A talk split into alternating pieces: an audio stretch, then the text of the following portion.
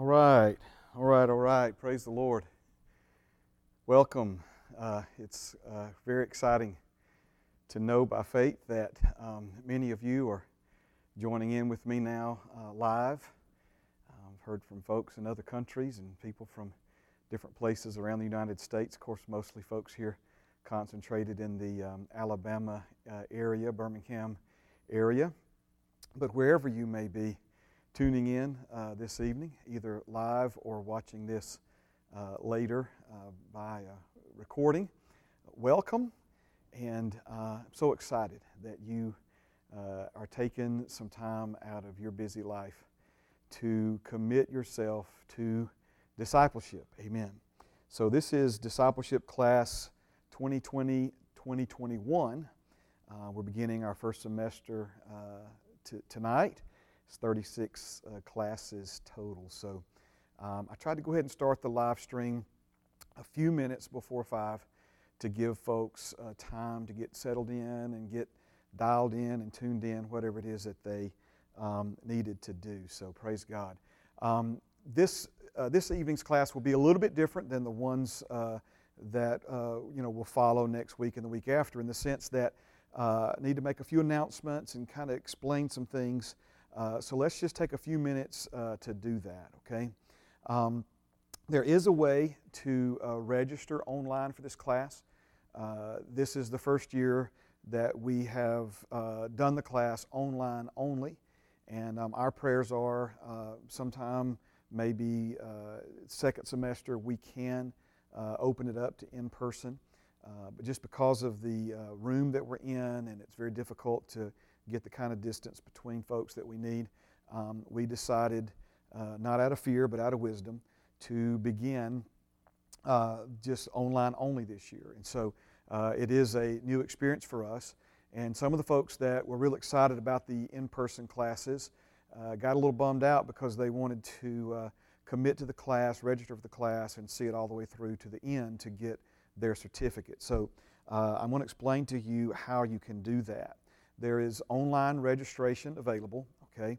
Some of you have already done that through Facebook, some of the Facebook posts and links that we put on Facebook, Heritage Christian Center, the Facebook page there. We're live streaming to that Facebook page.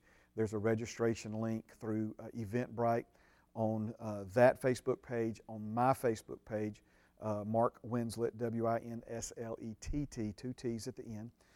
Perhaps the easiest way to do it is just go to the church website, hccnow.org, and you'll notice that there's a drop-down tab that says Classes. Under the drop-down tab that says Classes, Discipleship Class, and there is a link there where you can register online through Eventbrite. Now, it may say something about a ticket or something like that. There's absolutely no cost for these classes, never has been, never will be, okay? And so don't be put off by that. Eventbrite, too, if you register online, is also going to give you the opportunity to receive like an email reminder each week, and even a link to watch the class through should you choose to do that. Some people prefer to watch it through Facebook because they like to be able to comment or see who else is joining in and watching at the same time. So that's entirely up to you. Now let's talk about registration and attendance. In order to earn a completion certificate for this course, you need to have participated in, viewed, I guess in this case, online, 30 of the 36 classes. Now, if we were meeting in person, we would have a role, but it's an honor system. We trust you. So again, we do need you to register if you're interested in completing the class for the certificate. And then one last thing, this is going to apply to very few of you, but if you are taking this class for professional continuing education credits, and there are some of you who are doing that, if you are doing it for professional continuing education credits, then I need you to email me if we have not talked about that yet, okay? If we haven't talked about that yet and you're wanting professional continuing education credits for this class, please email me and let's discuss it because I want to make sure that your organization recognizes my credentials, okay? I would hate for you to, think that you're going to get 70 hours or whatever it is of continuing education credits for, your profession, only to find out at the end that your particular organization does not recognize what I do. So anyway, that's my email address, mark@hccnow.org. That's how you can reach me. If you're having trouble finding the registration link and are interested in registering, feel free to shoot me an email and I can email you back the link that you need to register. But again, don't panic and please don't go start trying to find it now, since we're about to really get into the meat of the first class.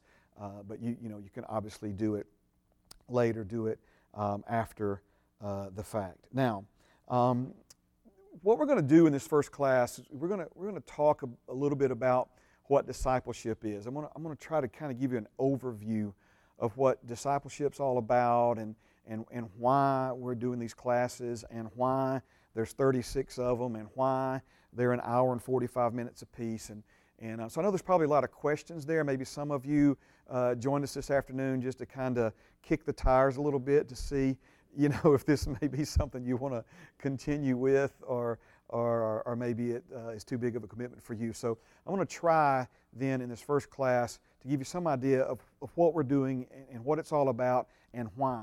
So with that said, we may be a little bit scattered in the sense that we may talk about several different things tonight. But again, it's in the interest of giving you an overview and hopefully inspiring you to dig in with us and experience these classes together.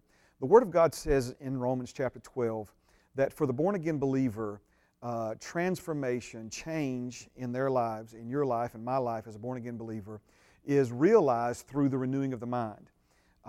If you haven't been born again, then the best thing you can do for your life to be transformed is to call upon the name of the Lord and be saved.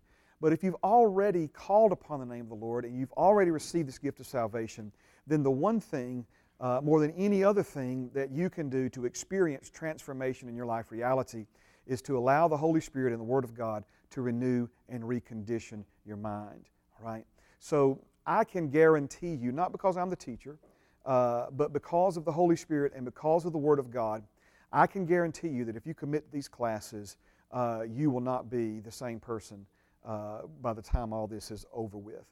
Again, because of the impact and influence the Holy Spirit and the Word of God has upon our mind, upon our thinking, upon renewing and reconditioning our minds to help us think the way that Father God created and intends for us to think. Praise God. Now, these things are, I've got Sister Pam's in the room with me and she says we're having issues with the volume, so amen. We'll try to, she's getting some text about the volume, so I'm talking pretty loudly. Amen. John Mark's going to dial that in for us. Praise God. Whoever's texting Pam about volume, if you could, he's going to turn it up just a little bit. We don't want it to distort. That's part of the issue that we have. So if you're texting Miss Pam about volume, text her back if it got too loud or if it's not enough. We don't really have any way to monitor it in this studio that we've set up here in the fellowship hall. So praise God. All right. So a few more things about the class, and one of the first things that I want you to know is that these classes are taught from the perspective of ministry training, okay? What do I mean by that? Well, certainly we want the content of these classes to minister to you. We want what we do together on Wednesdays or whenever you watch this, perhaps later. I know a large group at the Foundry is going to be watching it on Thursday evening at 6:30. So whenever you join in with this, we want these classes to minister to you. But even more than that, we want these classes to prepare you and equip you and train you to be able to minister to other people, all right? So when I say they're taught from a ministry perspective, we see in the Word of God that every born-again believer has been called by God to do the work of the ministry, okay? And so we are going to, do that in, and you'll see what I mean as we start getting into this. Because remember, anything that Father God does for you, in you, He then ultimately wants to do through you. So, for instance, you've been born again. He now wants to use you to lead others into that same new birth experience. You've been baptized in the Holy Spirit with the evidence of speaking in tongues. Well, praise God. Enjoy that. Use that gift. But also remember that Father God now wants you to be instrumental in ministering and praying for others to receive that same gift, to receive that same infilling. So these classes, are taught from the perspective of ministry training. Now, first verse I'm going to put up tonight is 2 Timothy chapter 4 and verse number 3. 2 Timothy chapter 4 verse number 3. This is what it says. For the time will come when they will not endure sound doctrine, but according to their own desires, because they have itching ears, they will heap up for themselves teachers. Now, on Sunday mornings here at Heritage, we've been looking in the Word of God at what Jesus said about the end times, about the last days, about what would be going on in the world around us, leading up to the end of this age. And we also see that the Holy Spirit, through other New Testament writers, also gave us some insight into things that we should look for. And one of the things that we see is that the closer we come to the end of the age, that people, members of the body of Christ, born-again people, what have you, that they will not endure sound doctrine.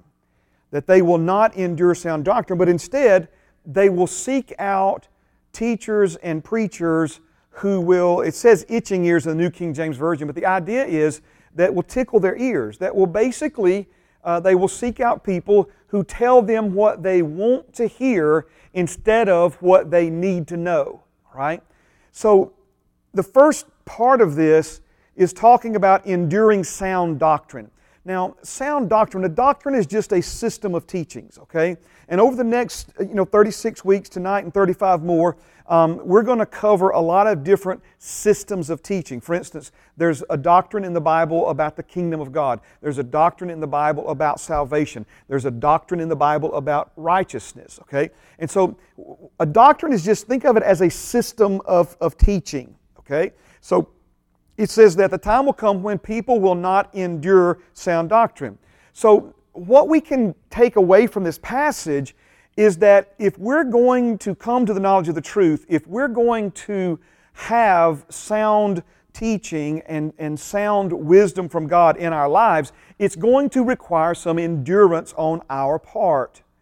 Some of you know that I have the honor and the privilege of meeting with some awesome men and women most mornings, of the week down at the Foundry.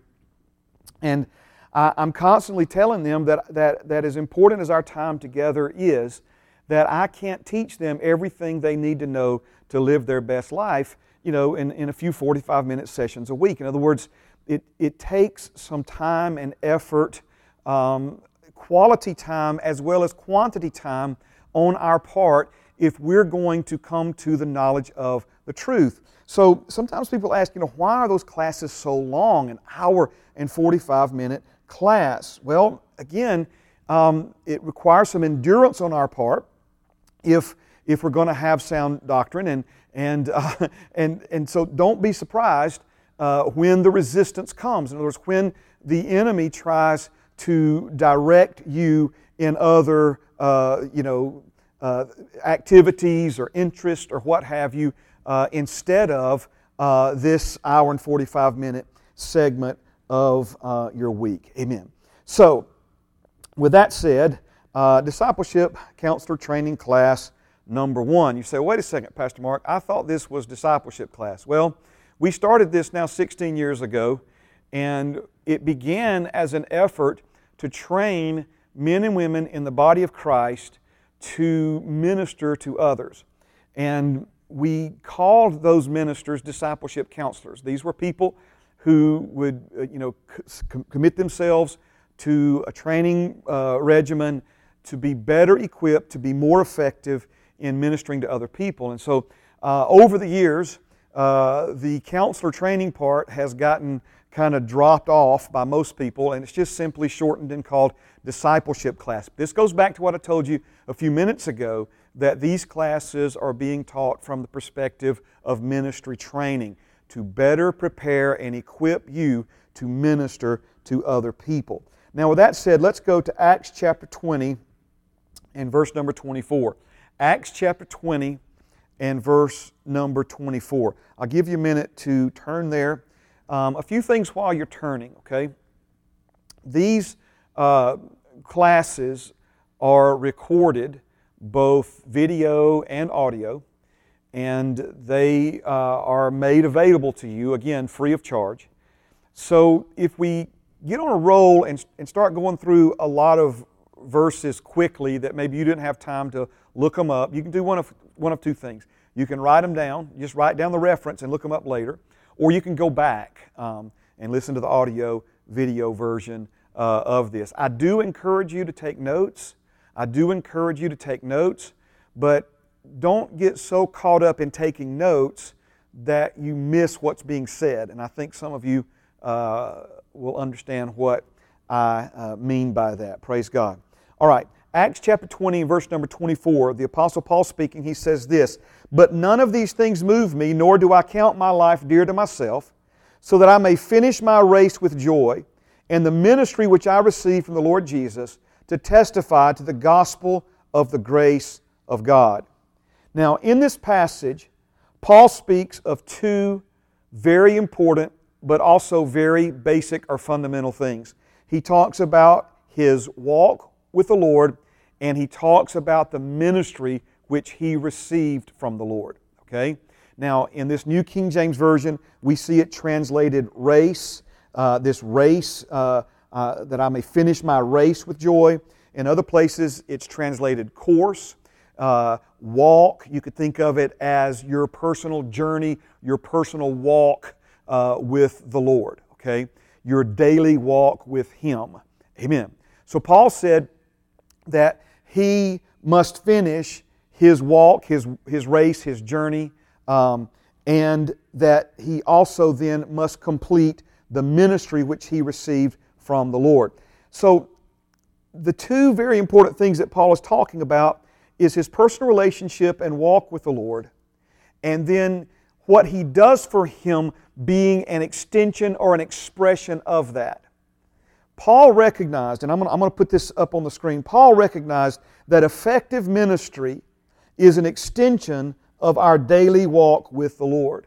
In other words, if you want to be effective in ministering to other people, you're going to have to walk with the Lord yourself.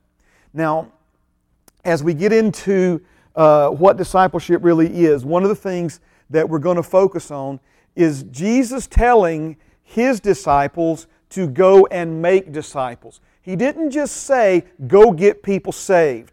Preaching the gospel of grace so that people can hear that message and be born again is the most important assignment in the church. But He didn't just tell us to do that. He told us to preach that gospel, get people saved, and then make disciples of all people groups on the earth. So your purpose may be different from somebody else sitting in the room with you right now as it pertains to specifics and particulars. But generally speaking, every human being on planet Earth has been called to salvation, right? Jesus bled to death and paid the penalty for every human being on planet Earth so that they can be saved and so that they can know the Lord, right? So our assignment is to get those folks born again, but also, praise God, to disciple them. And so this is what I've learned.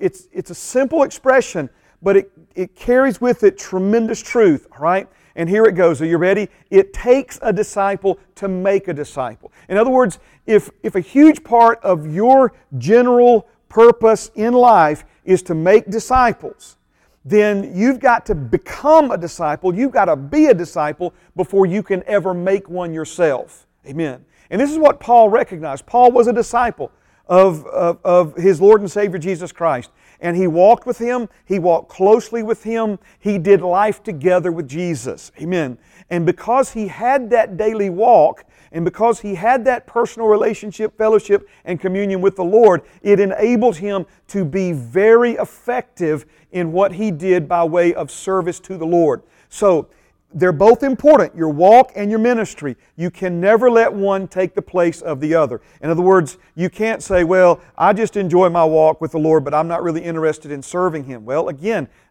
that's not God's highest and best for you. But I also see people make the mistake on the other side, in the sense that they get more focused on what they do for the Lord and lose focus on their daily walk and relationship with Him. Amen. All right, now let's go to 2 Timothy chapter 1 and verse number 9. 2 Timothy chapter 1 and verse number 9. It says this, speaking of what the Lord has done for us, it says, who has saved us and called us with a holy calling, not according to our works, but according to His own purpose and grace, which was given to us in Christ Jesus before time began. Man, you spend some time motivating on this verse, and it will absolutely get you stirred up on the inside. He's saying in this passage that before time began, Jesus gave purpose and grace to you. Okay? You were given a purpose. People often say, there's got to be some purpose for my life. There's got to be some purpose for my life. You're absolutely right. And that purpose was not given to you the day you were born. That purpose was given to you in Christ Jesus before time began. Notice purpose and grace. Grace is favor that you cannot earn, that you do not deserve.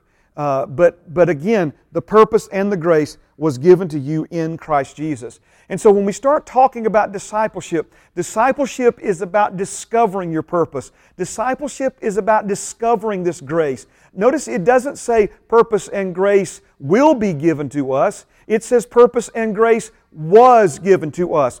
Purpose and grace belongs to you. Purpose and grace has been given to you. The sad thing, and what has me so passionate about discipleship is about discovering your purpose. Discipleship is about discovering and understanding the grace that was given to you before you were ever formed in your mother's womb. My brother, my sister, you are who you are on purpose. You are when you are on purpose. Father chose you to live during this unique season of human history. He has a purpose for your life, and He's given you grace to enjoy in your life, but also grace to... Another word for grace is gift or giftedness, right? He's gifted you. He's graced you. He's given purpose to you, and He needs you. Amen. The body of Christ needs you. The hope of the world is Jesus, and because the body of Christ is His body in the earth, I believe the hope of the world is the local church. It's born-again believers, amen, who know who they are, who know where they came from, who know where they're going, who walk with the Lord on a daily basis, who are sensitive to the leading and promptings of the Holy Spirit, who know the truth and the wisdom of God and have hidden it in their hearts and are then able to minister as the Holy Spirit leads them to other people. Listen, some of you watching right now are called to pastor a church or to be missionaries or to evangelize. Some of you are called to do that and are doing that.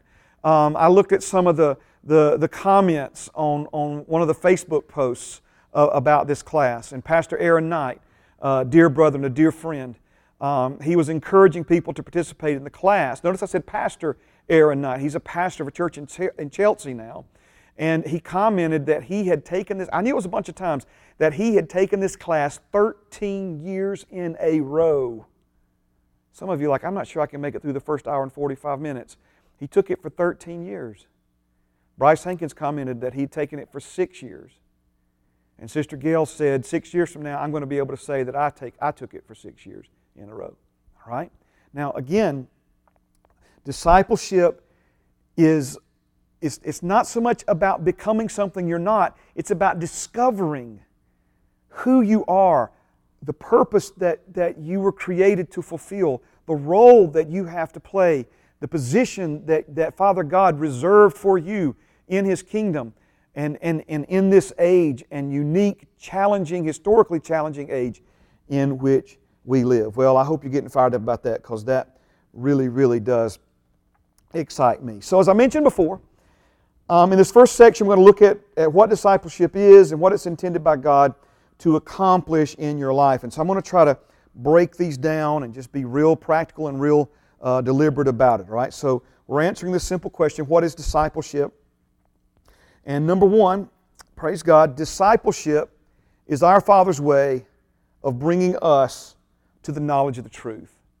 Discipleship is our Father's way of bringing you and me, bringing us to the knowledge of the truth. Okay? Bringing us to the knowledge of the truth. 1 Timothy chapter 2 verse 4, I think you're already over in 1st or 2nd Timothy. 1 Timothy chapter 2 verse 4. I'll give you a moment to turn there if you'd like. Amen. Let me get a sip of water here while you're turning. 1 Timothy chapter 2 verse 4.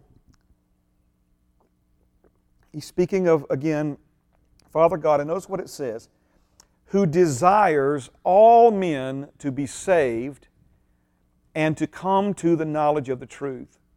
Who desires all men to be saved and to come to the knowledge of the truth. Let me tell you what I've learned in my walk with the Lord. Find out what He desires and make His desires your desires. And you will be a very satisfied person. You will live a very contented and meaningful life. Amen. Find out what God desires and make His desires your desires. And we see that this is a huge one. Father God desires for all men to be saved. There's not a single person that's ever lived, that's alive right now, or that will live in the future, that Father God does not want to be saved. He wants all people to be saved and to come to the knowledge of the truth. Now, I used to hear this verse backwards. To say that a different way, I thought coming to the knowledge of the truth meant being saved. In other words, for years, I would look at this verse and I would think that it goes like this. You hear the gospel, you come to the knowledge of the truth, and you get saved. But that's not what it says. Obviously, a person needs to hear the truth about what Jesus has done for them in order to call upon the name of the Lord and be saved. But that's not what this passage is saying. He's saying that Father God desires two very important things. For all men to be saved, and then, once they're saved, for those people to come to the knowledge of the truth. Now, the reality of it is this. There are a lot of saved people. There are a lot of born-again people in the world who have not yet come to the knowledge of the truth. Because again, discipleship is our Father's way of bringing us to the knowledge of the truth. And there are a whole lot of people who have been born again who have not yet made a commitment to discipleship. There are a lot of people who have been born again who would love to be discipled, but there's no one that they understand or maybe that they've connected to who has put forth any effort to disciple them. So again, He desires for all men to be saved and to come to the knowledge of the truth. We also see that in addition to there being all kinds of people who have been saved but not yet come to the knowledge of the truth, that there are still all kinds of really important things that we don't know or understand yet. And so discipleship and an understanding of what discipleship really is will open up our understanding to the way Father God wants to teach you and bring you to the knowledge of the truth in your life. Okay? So again, discipleship is not about becoming something you're not. And I think sometimes people approach it that way. I did mention at the beginning tonight that these classes you can expect, you can go ahead and get in faith and confident expectation, hope, that these classes are going to change your life. But the transformation is not going to be that you become something that you're not now. The transformation is going to come from you discovering who you are in Christ Jesus, what's true about you now as a born-again believer. I define discipleship, as you'll see throughout these classes, I define it different ways. But my absolute all-time favorite definition of discipleship, I'll put it on the screen for you. Discipleship is finding out who you became the day you became a new creation in Christ Jesus. You see, there are a whole lot of folks who became a new creation the day they were born again. But because they've never come to the knowledge of the truth about who they are in Christ, they tend to live more like the person that they used to be instead of the person that they now are. So discipleship is finding out who you became the day you became a new creation in Christ Jesus. All right? Now, number two, and I'll be honest with you, I was looking at some old notes before I went digital on all these notes. On more than one occasion, I have swapped one and two. In other words, they're both very important. But, you know, do I talk about this one first or I talk about that one first, okay? And so we're going to call this number two, but it could really be number 1A, you know, in the sense that it's right up there in importance with number one. And that is, discipleship is an uncommon commitment. Okay? Now, discipleship is an uncommon commitment. Praise God. I was sitting here thinking to myself, all the years that I've taught this with a room full of people, this is normally when the room starts getting kind of quiet. Amen. This point right here, when we start talking about discipleship in a real pragmatic, a real practical, whatever the word I'm looking for here, way. This is kind of where, it's easy to talk about it in theoretical terms and these kinds of things, but if discipleship is anything, and it's a lot of things, but if discipleship is anything, discipleship is an uncommon commitment. Let's go to 1 Corinthians chapter 9, please. 1 Corinthians chapter 9. Amen. Discipleship is an uncommon commitment. So as you go, let me review. As you turn into 1 Corinthians chapter 9, the first thing we said is discipleship is our Father's way of bringing us to the knowledge of the truth. Okay. The second thing now that we're looking at is discipleship is an uncommon commitment. It's not just a commitment. It's an uncommon commitment. In other words, it's a commitment that not everyone is willing to make. Everyone can make it, but not everyone is willing to make it. All right? 1 Corinthians chapter 9, let's begin at verse number 24. It says this, "Do you not know that those who run in a race all run, but one receives the prize? Run in such a way that you may obtain it. And everyone who competes for the prize is temperate in all things. Now they do it to obtain a perishable crown, but we for an imperishable one. Therefore, if I run thus, not with uncertainty, therefore I run thus, not with uncertainty, thus I fight, not as one who beats the air, but I discipline my body and bring it into subjection, lest when I have preached to others, I myself should become disqualified."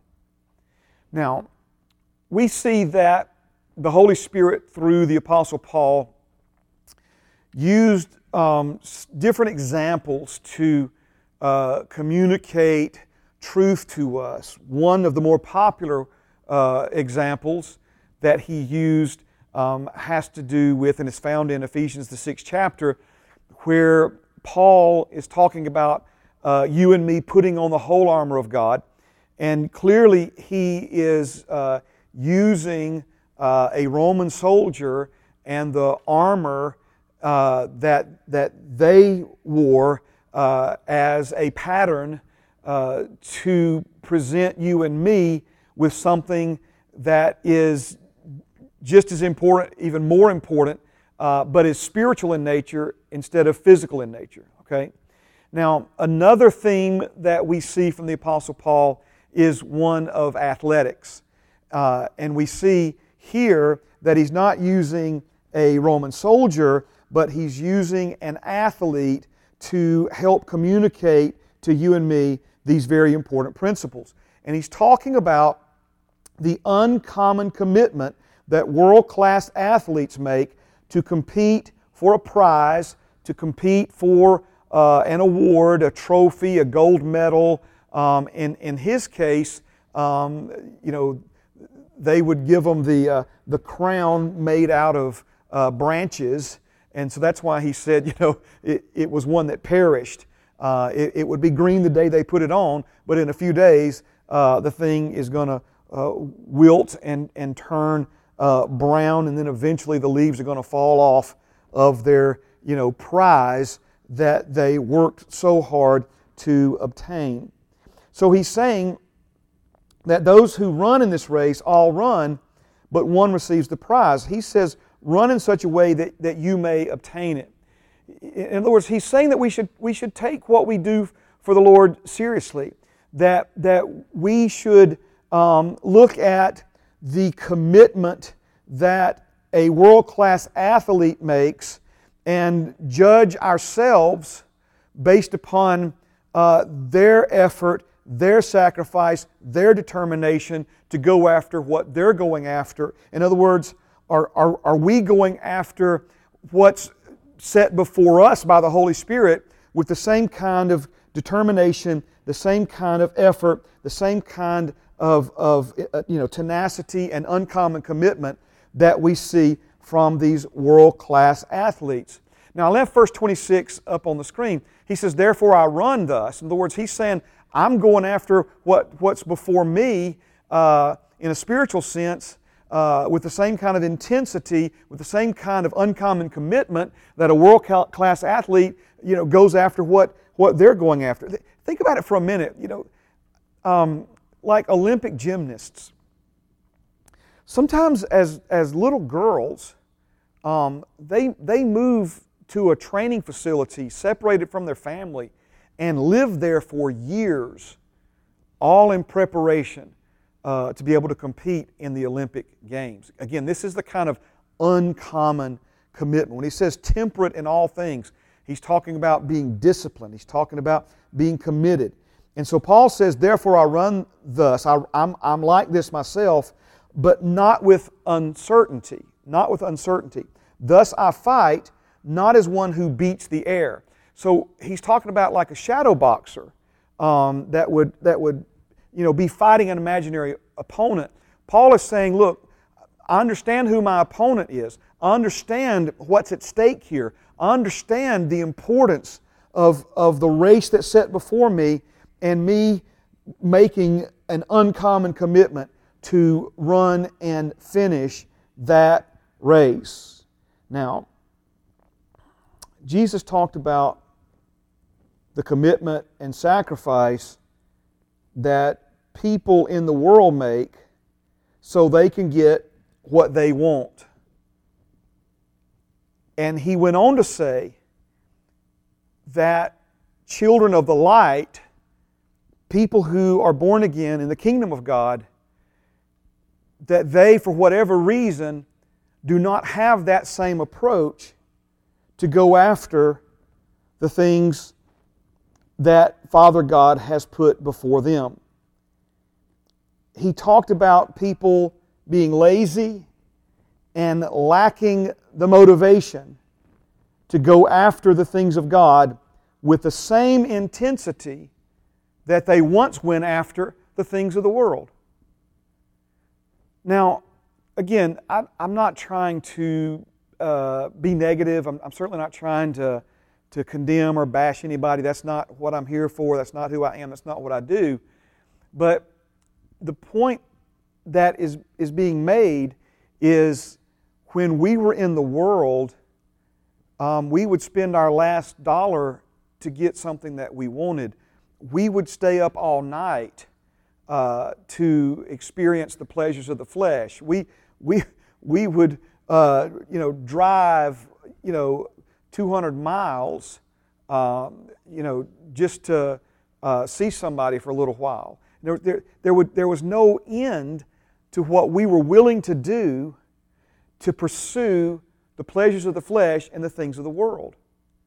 But then people get born again, they come into the kingdom, and they don't even have $1 for God, much less pay their tithes and give them the offering. Now so we come into the kingdom, those same folks that would stay up all night chasing the things of the flesh, 2 services on a Sunday is too much to ask. An hour and 45-minute class, are you kidding me? So if you think about things, again, I watch movies. I'm not preaching against watching a movie. But it's nothing for us to go sit 2 or 3 hours in a movie, 3 or 4 hours at a ball game. Other things that we will drive to, spend money on, wait in line for, right? So when we talk about this uncommon commitment that is discipleship, again, if it's anything, discipleship is an uncommon commitment. We're talking about giving the things of God the proper place that they deserve in our lives and going after those things in the same way people in the world go after the things that they go after, right? Now, when we talk about an uncommon commitment, this is why I am encouraging you to register for this class. I'm encouraging you to sign on the dotted line. I'm encouraging you to make a commitment. I understand if you're just here kind of curious about what it's all about, but if we will put ourselves out there, if we'll stretch ourselves, if we'll say, I don't really see right now how I can ever be a part of all 36 of these classes, but I'm at least willing to try. I'm at least willing to make that commitment. These are the things that I'm talking about because, God honors commitment. He honors us when, we put Him and His things ahead of other people and other things in our life. Now, one last thing along those lines, and then we'll move on to some other aspects of this point about commitment. And I'm going to put it up on the screen. I really feel like the Holy Spirit's saying this to us tonight. Have you ever stopped to consider how many things God wants to do in your life that begin with you showing up? Amen. Have you ever stopped to consider how many things God wants to do in your life that begin with you showing up?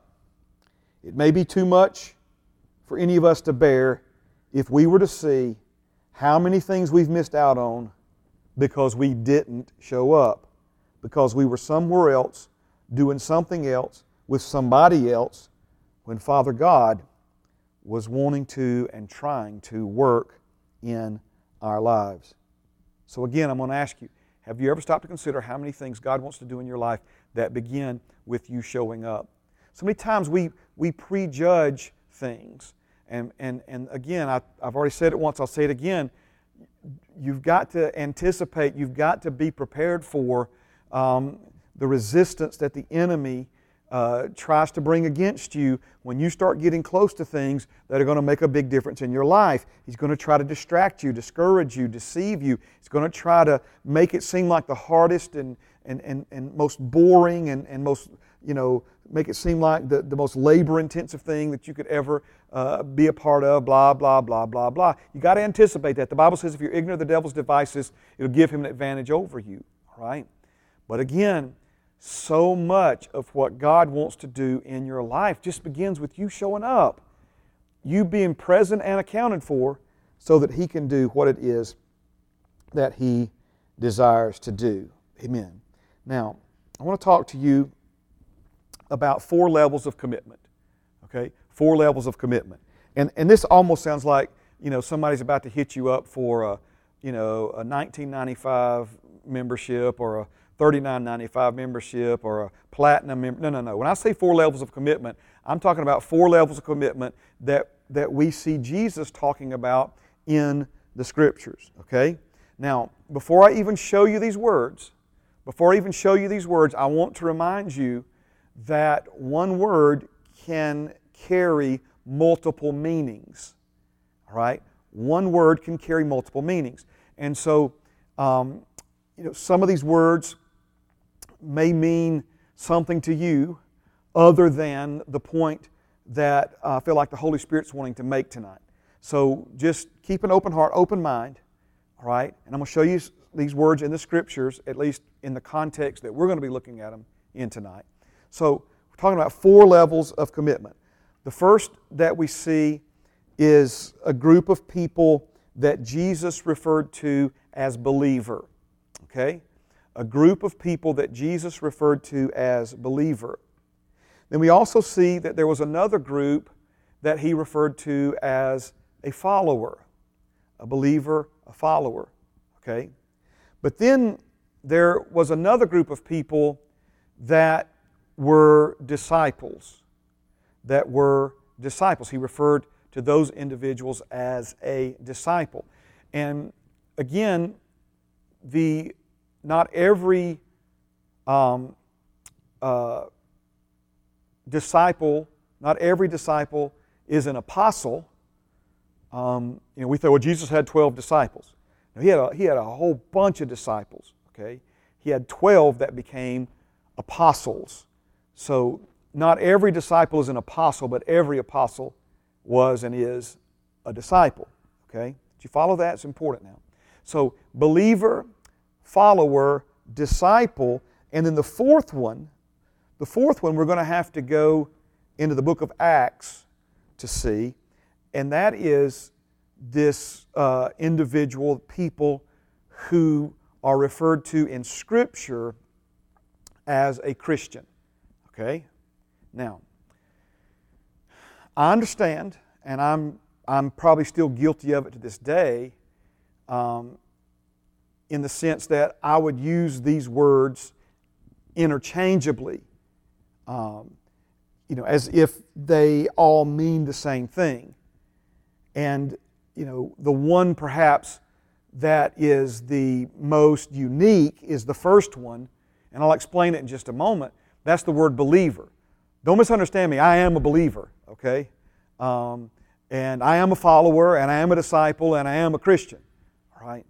But when we see how Jesus used these words, we'll see that he was specifically referring to people who had made different levels of commitment to him and different levels of commitment to what he wanted to do in their lives and then ultimately what he wanted to do through their lives. Okay? So let's take this first one first, believer. Go with me to John chapter 2. John chapter 2 and verse number 23. Amen. John chapter 2 and verse number 23. Praise God. All right, you hanging in there? Everybody doing good? Amen. I usually say things like that when there's a lot of people in this room, just checking everybody's pulse. Amen. All right, praise God. John chapter 2, and let's begin at verse number 23. It says this, "Now when he was in Jerusalem at the Passover during the feast, many believed in his name when they saw the signs which he did. But Jesus did not commit himself to them because he knew all men and had no need that anyone should testify of man, for he knew what was in man." All right? Now,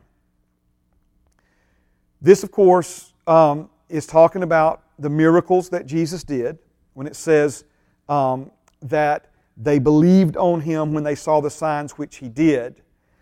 This use of the word believe is it's a very loose usage. In other words, the Bible says if you believe on the name of the Lord, you will be saved. Okay? But that's not talking about what these people did. This watered-down version of this word means that they saw Jesus do some things that they had never seen anybody else do, and they were impressed.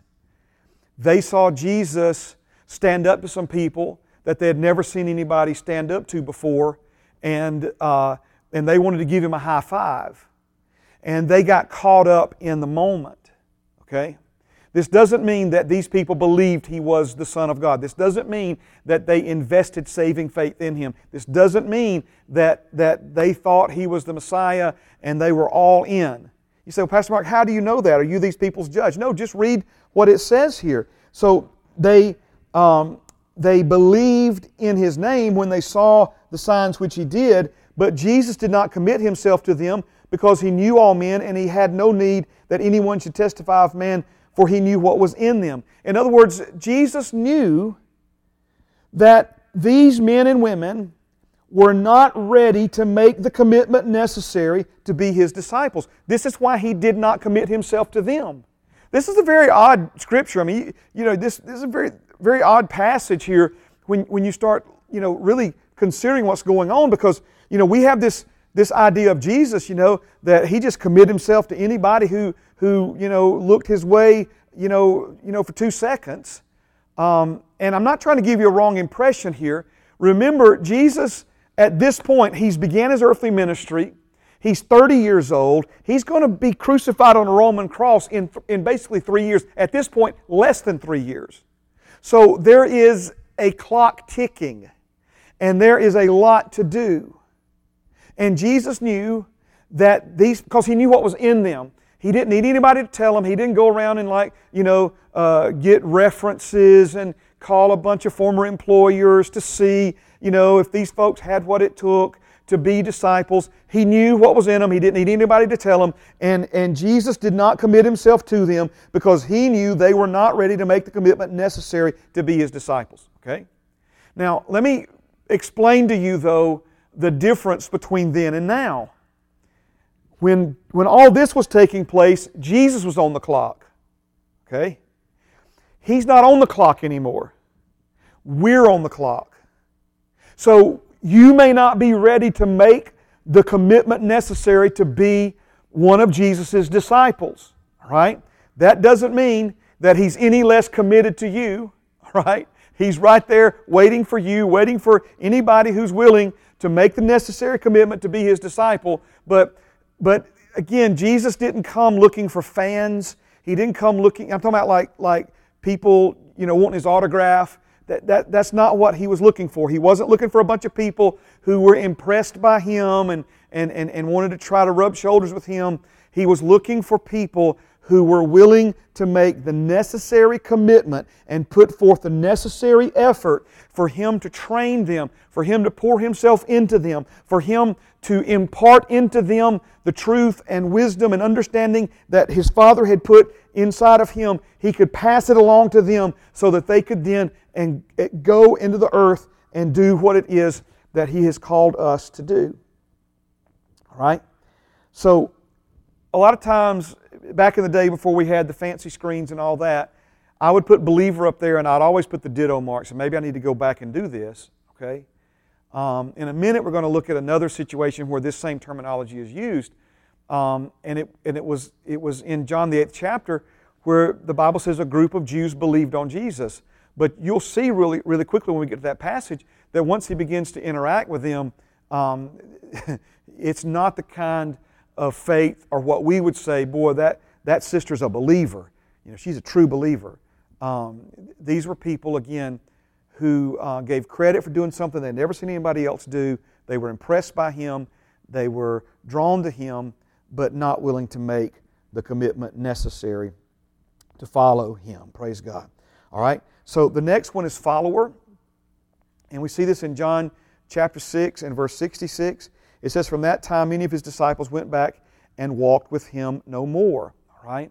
And so what we see here is a group of folks who had made the commitment, who had put forth the effort, but now had made a choice that they were not going to be disciples, and for that matter, they weren't even going to follow Him. So the idea that I want you to see about this next level of commitment is a believer. Again, dittos, you know, around it.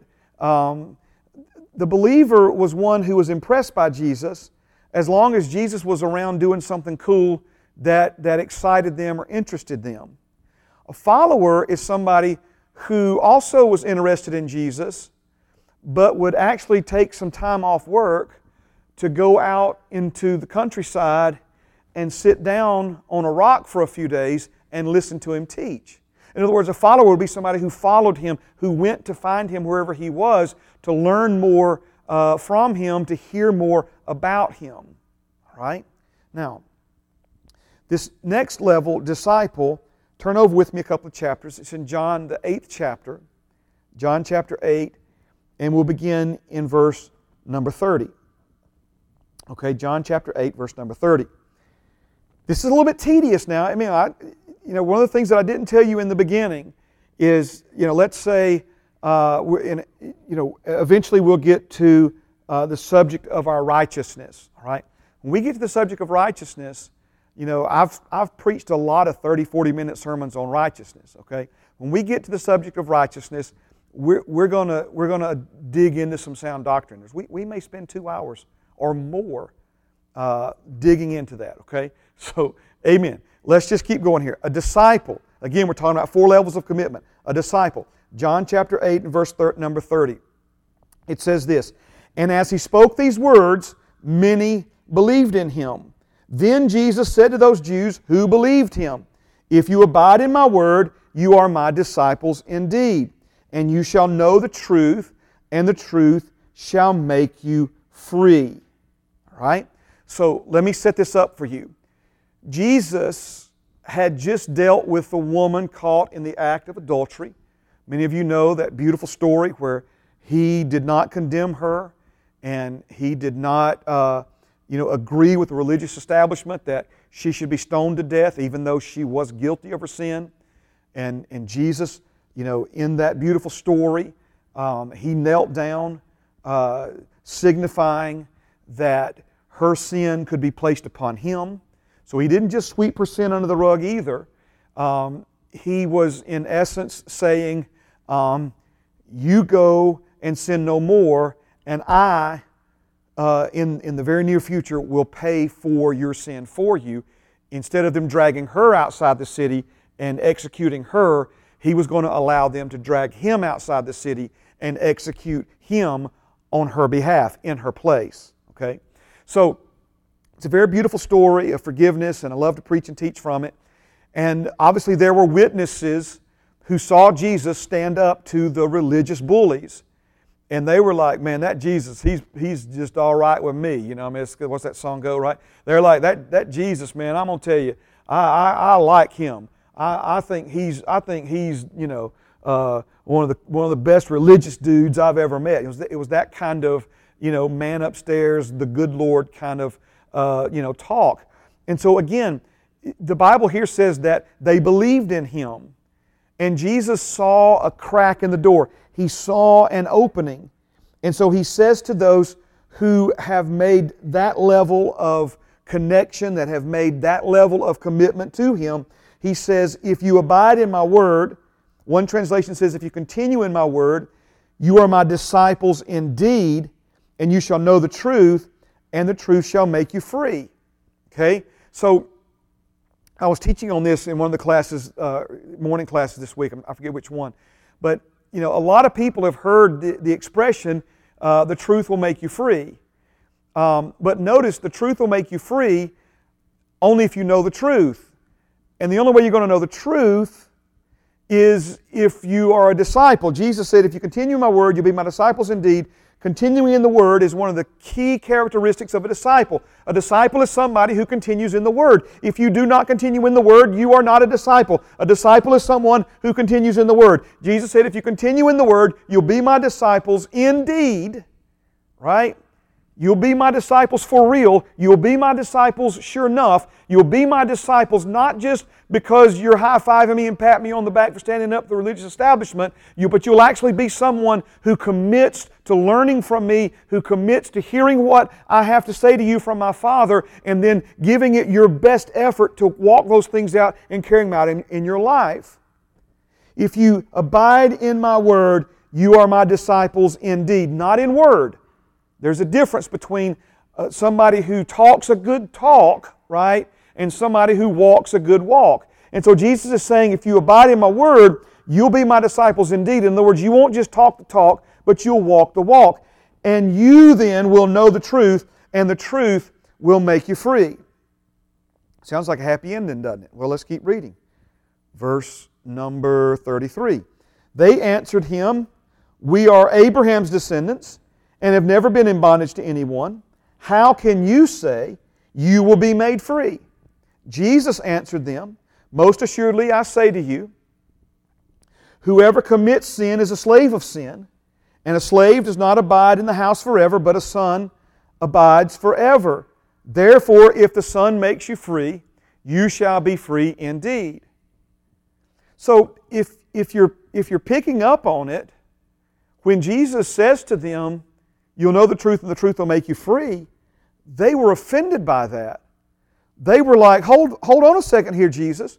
Do you not know who we are? Do you not know that we're Abraham's descendants? Do you not know that we are the privileged elite? Do you not know, whose children and offspring we are, and that we've never been in bondage to anyone?" Man, that's denial, if there's ever been denial.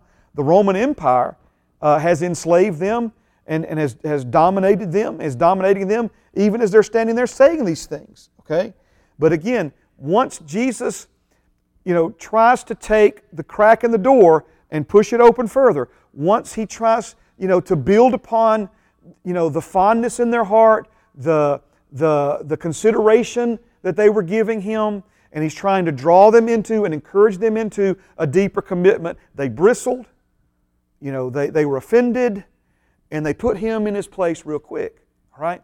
So maybe I should start with this one and then go back to the passage we looked at in John, was it chapter 2, chapter 1, where it says they believed on him, but he didn't commit himself to them. Because it's the same situation here. Now, in this case, we see that Jesus asked them questions, and what's in their heart comes out of their mouth. Their attitude towards him, their willingness to commit to him, their willingness to do what it takes to actually be a disciple, we see they're not interested in that at all. All right? Now, again, we're talking about this uncommon commitment. Go with me to Luke chapter 14. Luke, the 14th chapter. Praise God. Luke chapter 14. And we'll just look at one verse here. Luke 14 and 27. Listen to what Jesus says about being His disciple. He says, "And whoever does not bear his cross and come after me cannot be my disciple. Whoever does not bear his cross and come after me cannot be my disciple." Now, I could show you all kinds of verses where Jesus has clearly swung the doors open wide to anyone who wants to come and receive His salvation, who wants to come to Him and believe on Him, follow Him, commit themselves to Him, and be one of His disciples. So when Jesus says that if you will not bear your cross and come after Him, you cannot be His disciple, what He's saying here is that your refusal to do what it takes will prevent you from being His disciple. In other words, it's not like one of these things where Jesus says, jump through these three hoops and I'll give you your discipleship badge. No. So what can we understand then from this?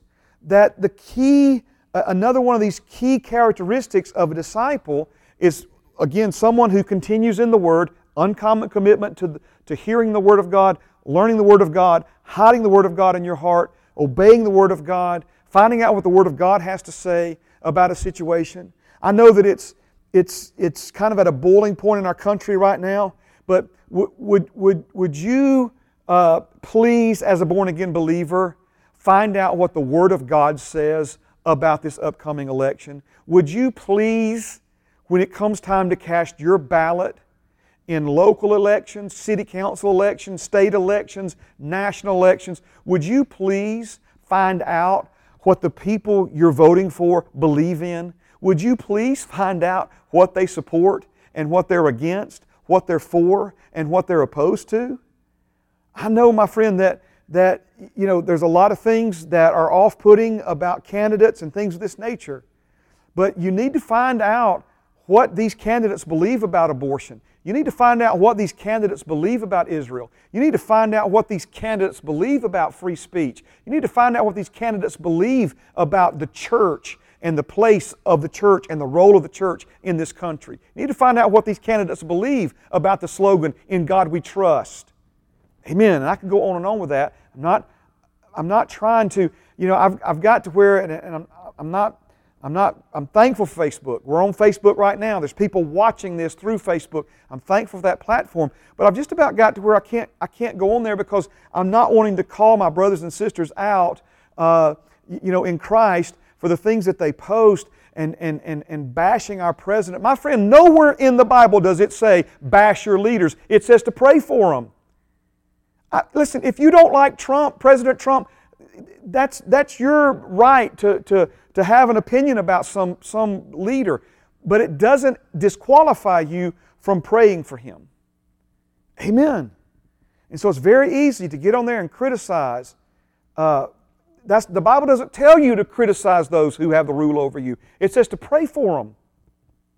And I'm telling you tonight, if you despise President Trump, you better pray for him even harder, because I'm just about convinced. I know it doesn't look like it right now, but he's going to be your president for the next 4 years. So you better start praying for him instead of tearing him down. Amen. I'm sorry.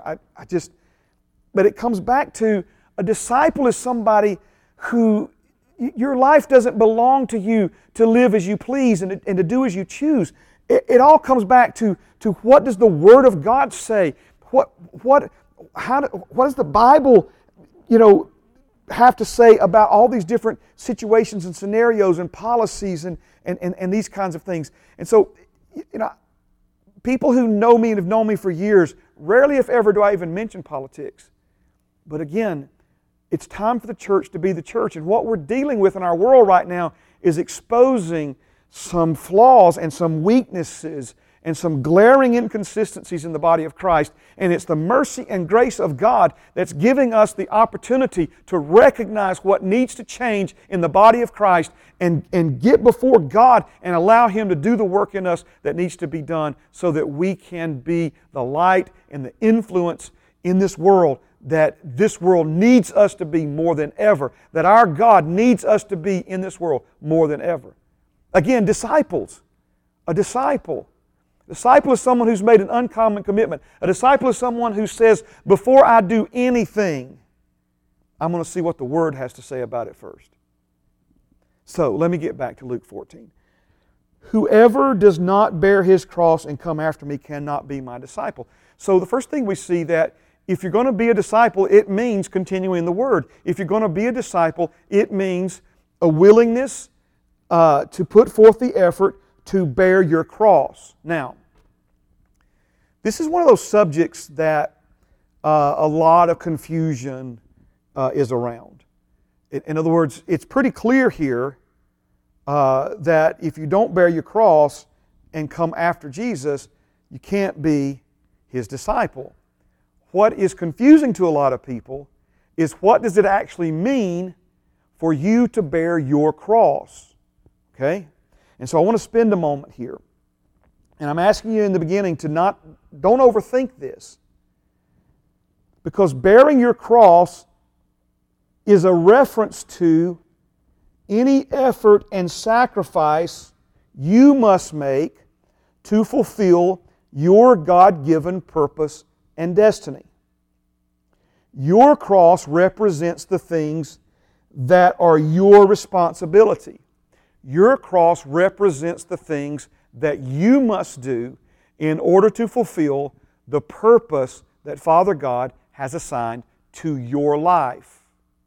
Now, one of the more common mistakes that people make is they try to ignore their cross, and they view Jesus' cross as their cross to bear. My friend, He didn't say that if you do not bear the Lord's cross.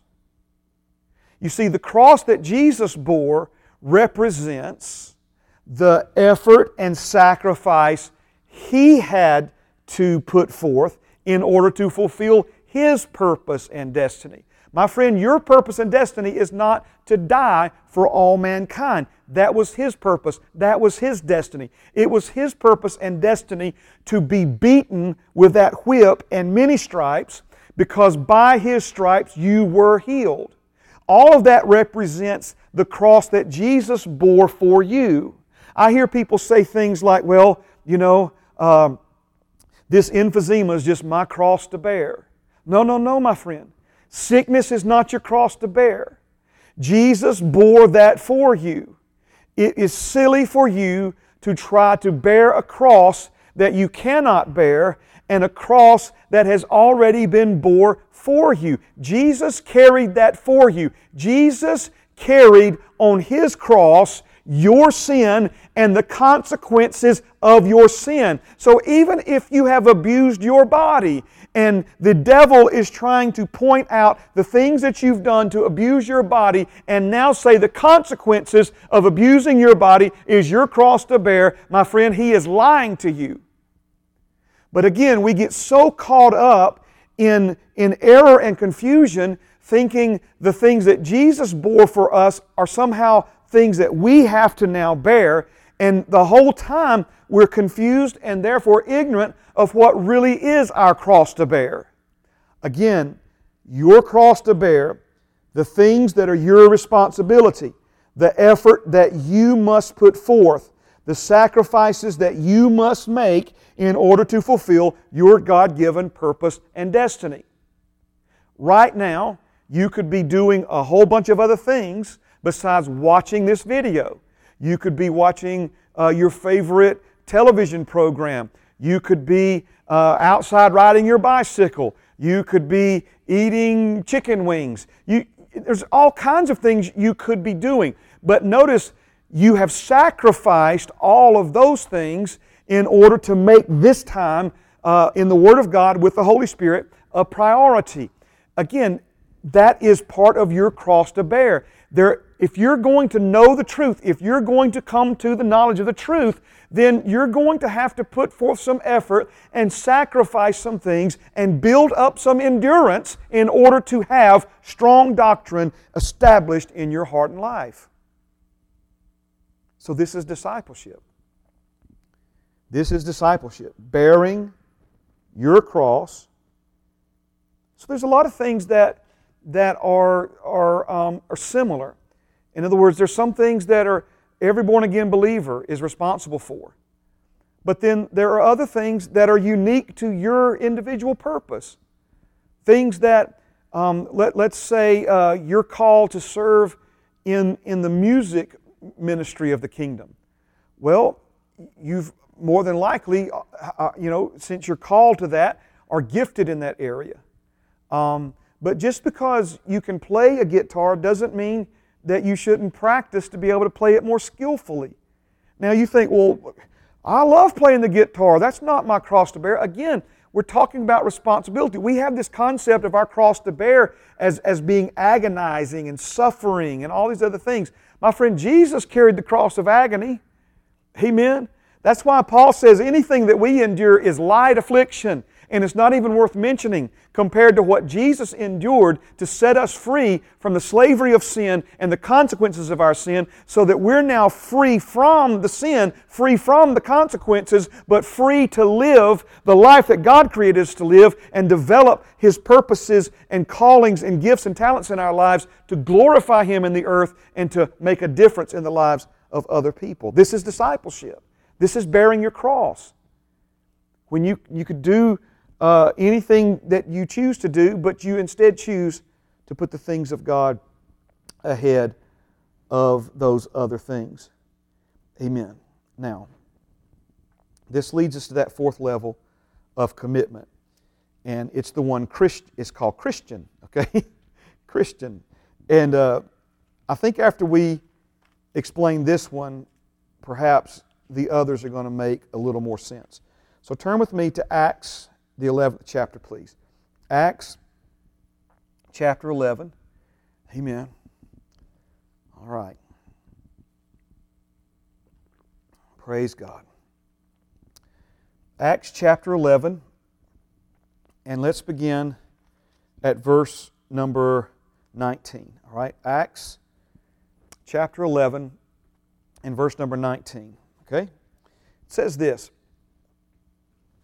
Now those who were scattered after the persecution that arose over Stephen traveled as far as Phoenicia, Cyprus, and Antioch, preaching the word to no one but the Jews only.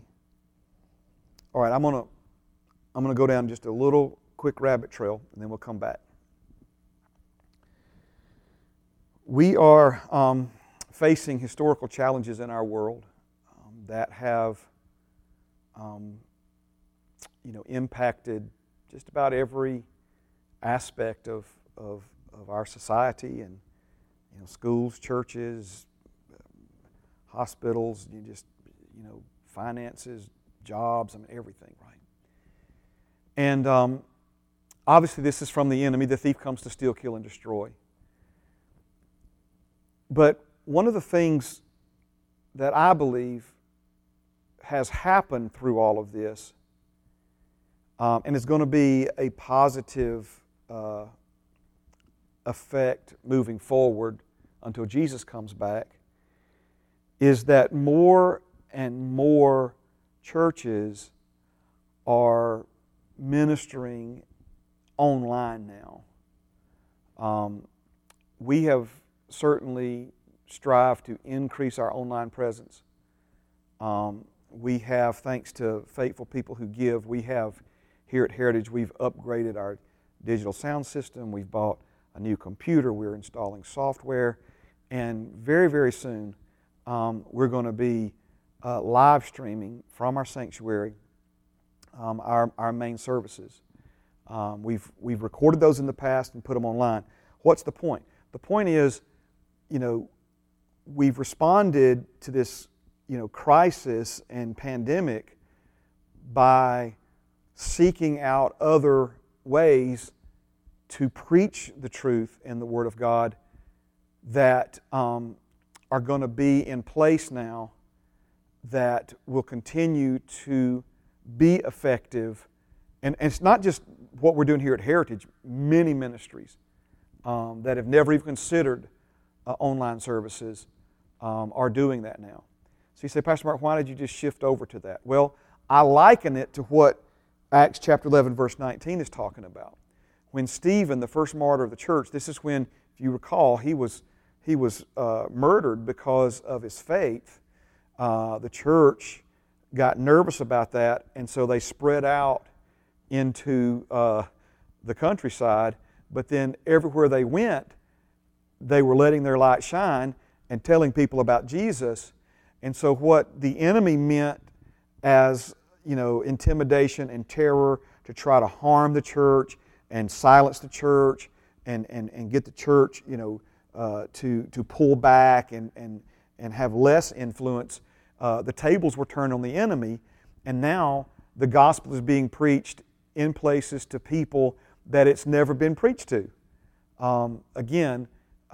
What the enemy meant for evil, God turned the tables on him, and it became a positive. And so again, I think that's similar to what we're seeing now. The enemy trying to silence the churches, trying to harm the churches financially, trying to isolate people from one another and weaken them in their faith. The tables are being turned, and the gospel is being preached through more channels, reaching more people, I believe, than ever in the history of the church. All right, so let's get back to this. Verse 20. But some of them were men from Cyprus and Cyrene, who, when they had come to Antioch, spoke to the Hellenists, preaching the Lord Jesus. And Hellenists is just a kind of a fancy way of saying Greeks, people who were non-Jewish. And the hand of the Lord was with them, and a great number believed and turned to the Lord. Then the news of these things came to the ears of the church in Jerusalem, and they sent out Barnabas to go as far as Antioch.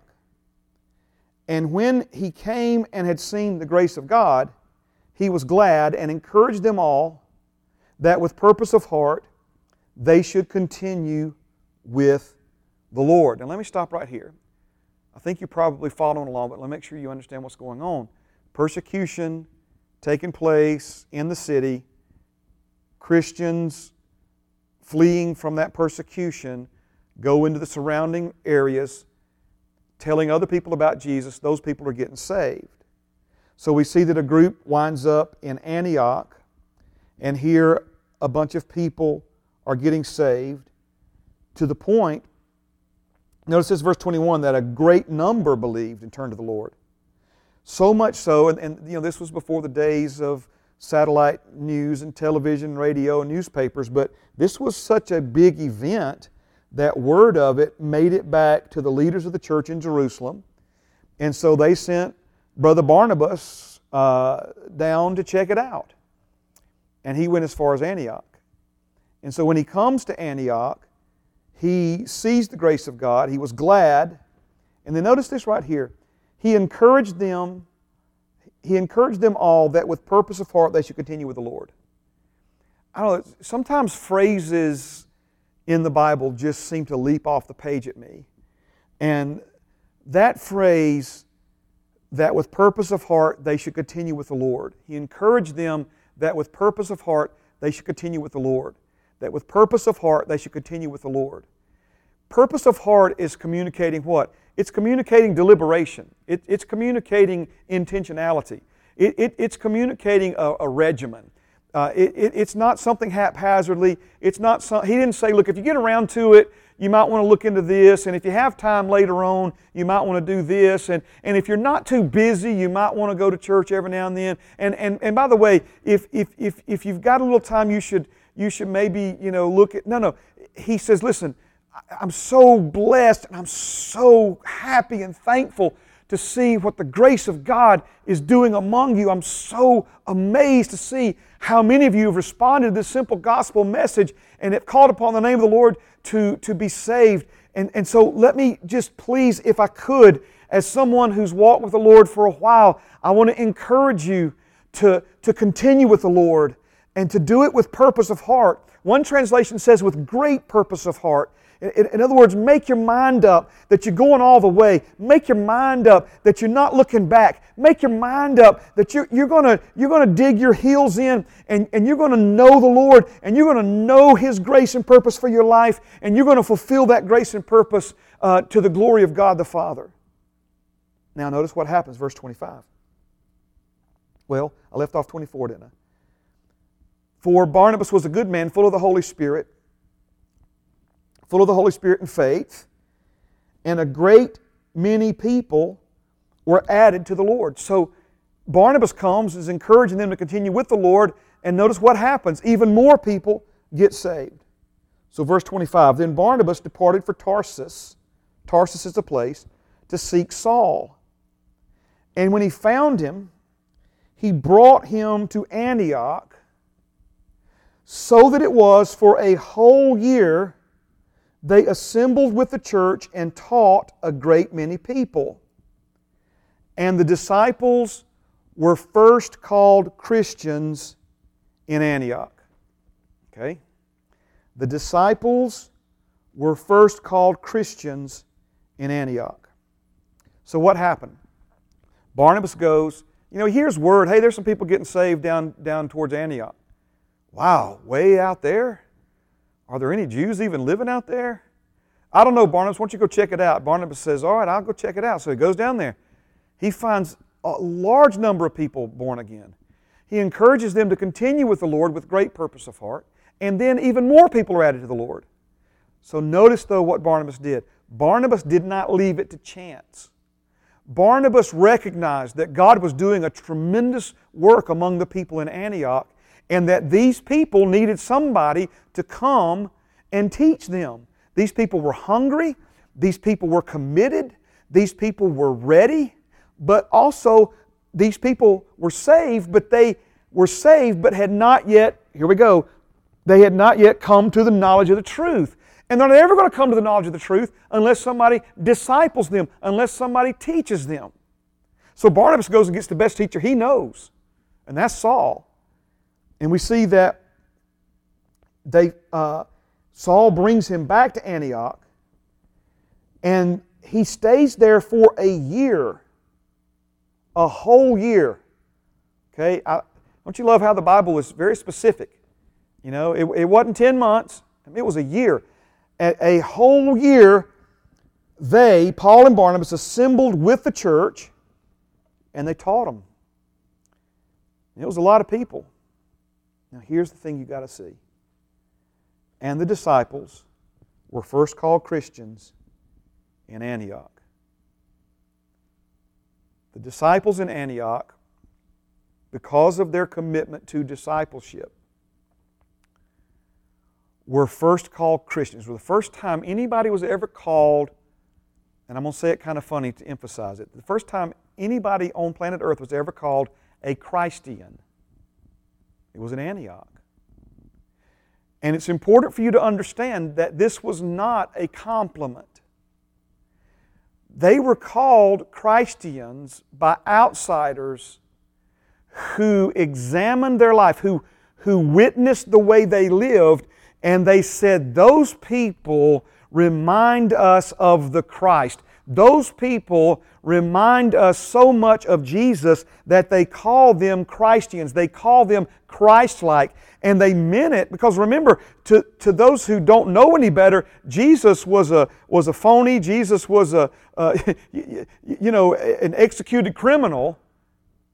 But yet they had so much of Him shining through them, had so much of His nature, so much of His power, so much of His wisdom, that outsiders call the disciples at Antioch Christians.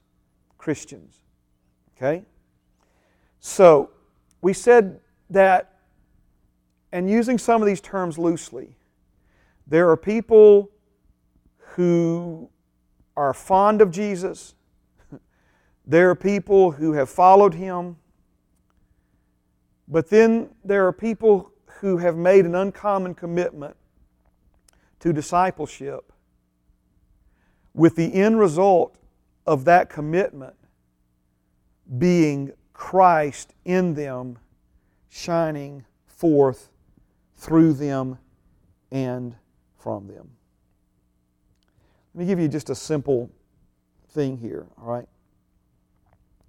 Every disciple is a Christian, but not everyone who calls themselves a Christian is a disciple. Now, what's the point I'm trying to make here? I'm not trying to offend you. I'm not trying to bring any division. I'm trying to get you to see this from a different perspective. I'm trying to get you to see this because, again, you know, we have a tendency to call anybody who's been born again a Christian. I'm a born-again Christian. Really? Okay. You know, Christian used to mean something. Christian used to mean someone that had committed themselves to discipleship, right? Committed themselves to a process to the point that they became so much like Jesus that other people gave them that title. It's not a title they took upon themselves, but it was one that other people gave to them. All right, one last thing. We've got just a few more minutes, okay? Turn with me to Matthew, the 13th chapter. Matthew chapter 13. Thank you, Jesus. I pray you're getting something out of this tonight. I pray that your heart's being stirred about what discipleship is and what its purpose and intentions. Father, let me say it another way, okay? Discipleship is God's thing. You know, let me get a sip of water. There are, for instance, I was raised in church, and sometimes we get the impression that discipleship is going to a series of classes to learn about, you know, church doctrine, giving and tithing, reading your Bible and praying. And listen, I'm not I'm not making light of any of that. All those things are important.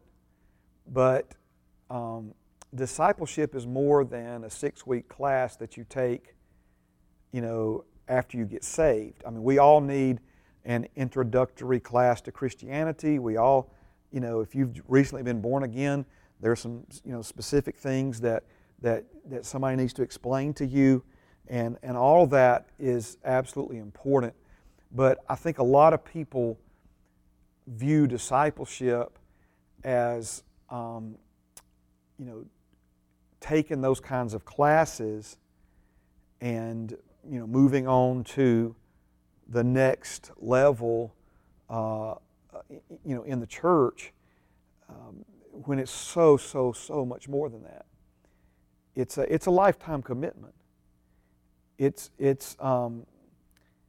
something that, again, Father God has established, not something man-made, not something religion came up with. Jesus instituted discipleship. Are you following me? And He's the one that's calling us to it. He's calling us to this uncommon commitment. All right, let me try to encourage you here just a few more minutes, and we'll be done for tonight, okay? Matthew chapter 13 contains the parable of the sower. And if you know anything about this parable, then you may know that Jesus identified it as the most important of all the parables that He taught. As a matter of fact, He said that if you don't understand this parable, how will you understand any of the others? So I often refer to it as the master key parable. Now, in this parable, Jesus talks about a farmer who plants or sows seed. And as he's planting the seed, we see that the seed lands in some different places. And based upon where the seed lands, we get varying results from that seed.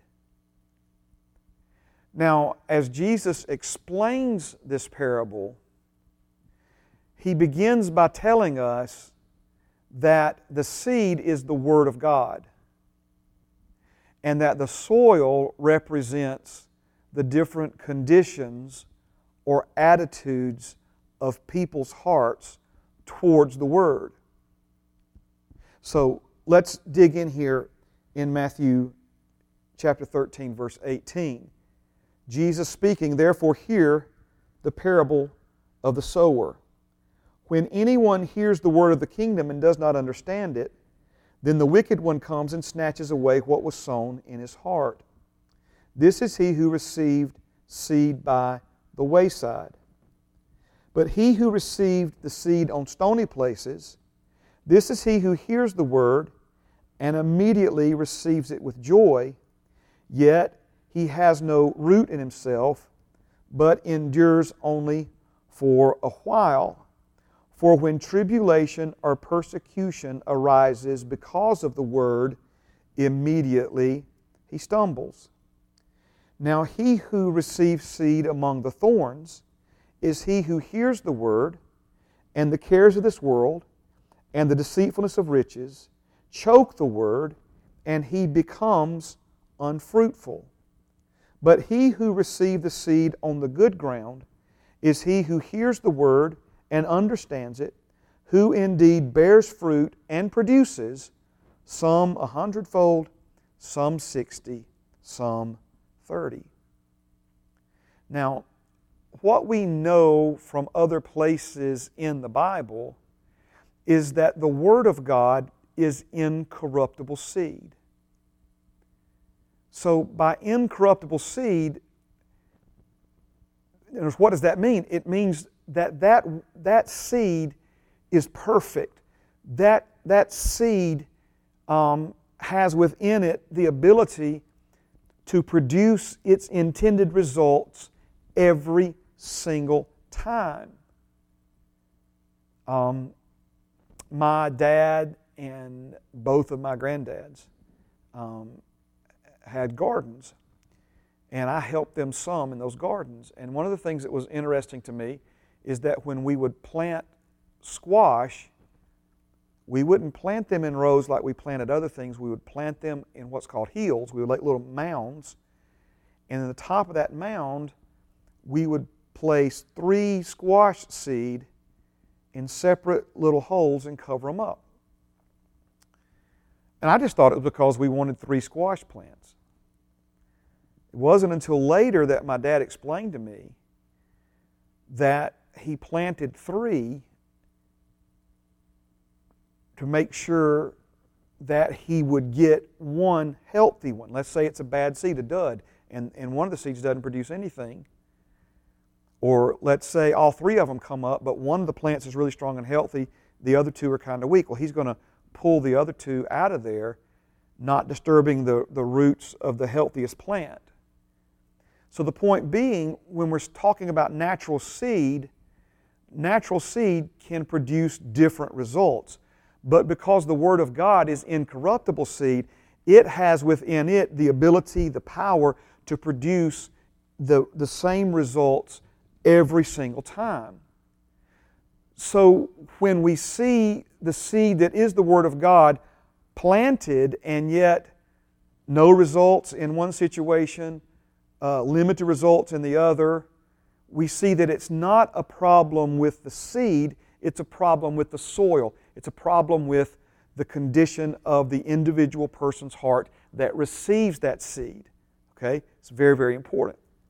So we see that this first group of people who heard the word and do not understand it, it's like seed falling in a compacted place. I always thought of it, just from my experience, it was like where the tractor turned around and the ground was compacted. So if a seed landed there, it didn't have any protection, any soil over it, and birds would come very quickly and steal that seed. And so Jesus says that there are people who hear the Word of God, but because they don't understand it, the enemy comes like that bird and steals it from them before they understand. And so again, the Word of God is not going to produce any positive results in this person's heart, even though they heard the Word of God. But the enemy comes immediately to steal it. All right? Then he talks about those who receive seed on stony places. And these are people who hear the Word and they immediately receive it with joy. I compare them to those 2 groups of folks that we looked at earlier in the Gospel of John. The ones that saw the miracles Jesus did in the early days of His ministry, those that saw Him stand up to the religious bullies in the temple. And they both got very excited. Both those groups of people seemed like they were prime candidates to go all in with Jesus. But once you look inwardly, there was no depth of commitment, or what the Bible calls here, they had no root within themselves. And so when persecution, tribulation arises because of the Word, this person immediately stumbles. So the imagery is a seed that lands in a rocky place that springs up quickly out of the soil, but because of the condition of the soil is unable to develop any kind of root system. And as soon as the sun beats down on the plant and what little surface moisture is dried up, the plant withers and slumps over quickly. So again, there are people who fall into this category. Then we have those who receive the Word and it begins to produce results in their lives, but other things grow up around it and choke it out. All right? Then the fourth condition are those who receive the Word, good soil, they understand it, They bear fruit, and it produces 100-fold, 60, 30-fold results in their lives. Because if you plant one kernel of corn, you don't get one kernel of corn back. You plant one kernel of corn, it produces a whole stalk with ears of corn on it. And this is the power that the Word of God has to produce results in your life. And what we're seeing here, of course, is the relentless effort of the enemy to prevent you and me from ever becoming established in the Word of God, and the Word of God becoming established in us. So much so that the enemy does everything he can to keep you from ever hearing in the first place.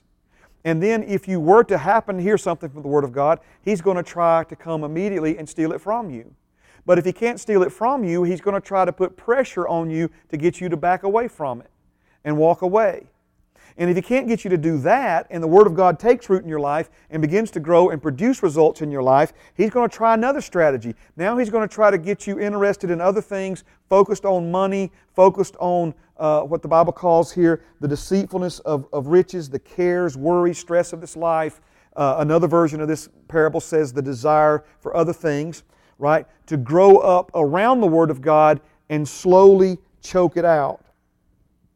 Now, in the interest of simplifying this in the last few minutes, I refer to these four categories in this way, okay?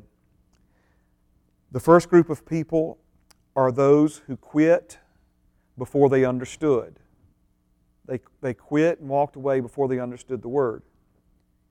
The next group of people are those who started, but they quit before they became established. The fourth group of people, the ones that other things grew up and choked out the Word, those are the people who quit and never knew they did. I know by the Holy Spirit tonight that I'm talking to some men and women. You quit and never knew you did. You slowly faded away from a heart that used to be passionate and on fire for the things of God. You let the cares of this life, the deceitfulness of riches, working 5 and 6 jobs, and trying to, gain finances and all these other things. And all of that grew up around what used to be a fervent relationship with God and has slowly choked out the Word of God producing its results in your life. But then there's that last group of folks. I call them those who never quit. Now listen to me tonight. A whole lot of what I've said tonight you may not understand. It's okay. Don't quit. Some of you may be new to all of this and you're like, I probably need a 10-minute class, not an hour and 45-minute class. No. Don't quit before you become established. You've got to put down some roots. And putting down roots, again, is going to require some endurance to become established in sound doctrine. Then you got those folks who quit and never knew they did. Here's the amazing thing about the last category of people. Those folks had every opportunity to quit that the other folks had. They just didn't take the opportunity. In other words, those who never quit, they could have quit before they understood, but they kept on till they understood it. They could have quit before they became established, but they didn't. They kept on till they became established in the Word.